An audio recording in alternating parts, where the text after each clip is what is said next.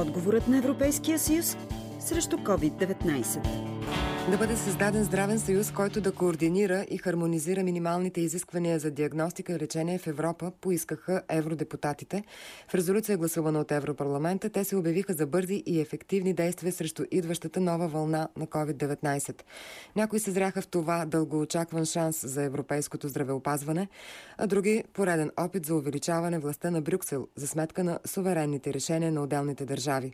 За всички обаче стана ясно едно – здравето е основен приоритет и като такъв трябва да бъде в центъра на европейската политика. Репортажът, който ще чуете сега, се излъчва в рамките на кампанията на Европарламента Европейския съюз срещу COVID-19. Още за дебатите чуете от Кремена Иванова. Европа се обедини около идеята, че трябва да бъде създаден общ европейски здравен съюз. Евродепутатите призоваха с резолюция здравето да се превърне в основен приоритет, а опазването му обща европейска грижа при гарантирани минимални стандарти за качество и диференцирани доставки на лекарства и консумативи. Сътрудничество, координация и солидарност бяха най-често споменаваните думи в пленарна зала, а най-важните – навременно, ефективно и решително.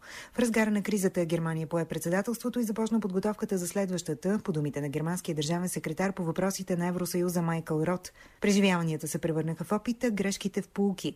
През очите на общо практикуващия лекар и немски депутат от Европейската народна партия Питер Лизе, случилото се изглеждаше така. В началото на пандемията през месец март се върнах към медицинската си практика и се налагаше да преглеждам пациенти с треска и кашлица без предпазна маска. Маски нямаше.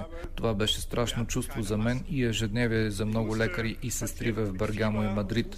И много от тях загубиха живота живота си. Това ни накара да разберем, че не трябва да сме толкова зависими от Китай, що се отнася до медицински консумативи за нашето здраве. Стратегическият резерв от лекарства и медицинско оборудване да бъде управляван централно призова още ЛИС и аргументира необходимостта от по-голям европейски ангажимент за здравето в дългосрочен план. В миналото държавите членки като по рефлекс отговаряха, че здравеопазването е национално правомощие и Европа трябва да стои на страна.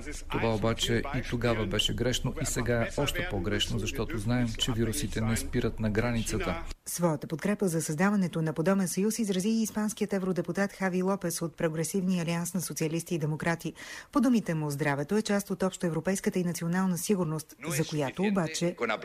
Не е достатъчно да аплодираме здравните специалисти всеки ден. Ние, европейските институции, носим отговорност и задължение да гарантираме, че темат условия на труд са измерими с героичните усилия, които положиха през последните месеци. По думите на Лопес, Съюза трябва да предполага не само общ механизъм за бързо реагиране, но и стратегия за вътрешно европейско снабдяване и производство на медикаменти с повече финансиране за медицински изследвания.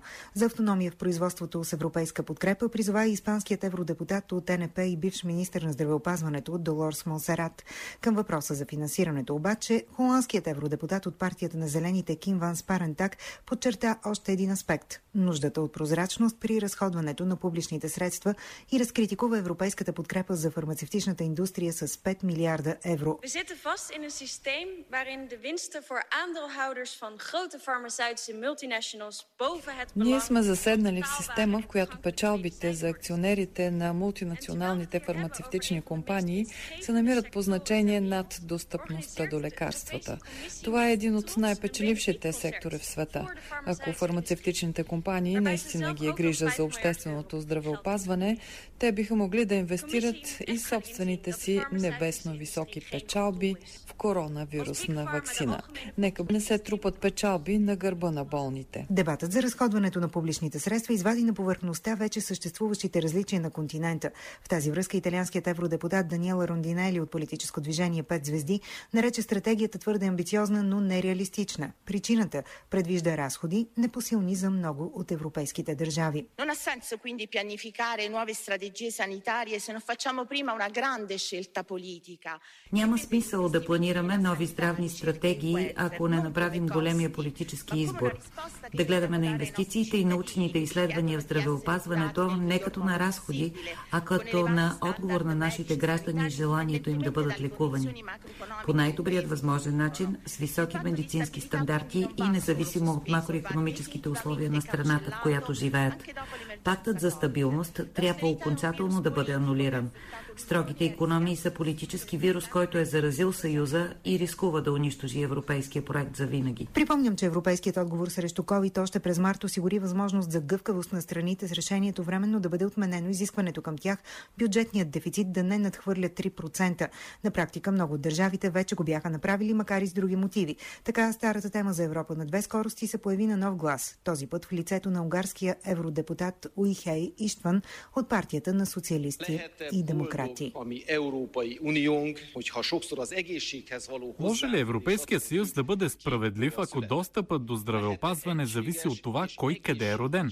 Аз като социалист и като унгарец работя за бъдещето на нашите деца, свързано с Европейски здравен съюз. Така че в моята родина да не се стига до там един човек да има три пъти повече шанс да умре от инфекция. Защото в моята държава 6 медицински сестри се грижат за същия брой хора, за колкото се грижат 12 сестри в Германия. Здравето е човешко право и ние трябва да го подкрепим с въвеждането на минимални изисквания. По този начин не отнемаме правомощи от държавите членки, а им даваме повече здраве. Радио Варна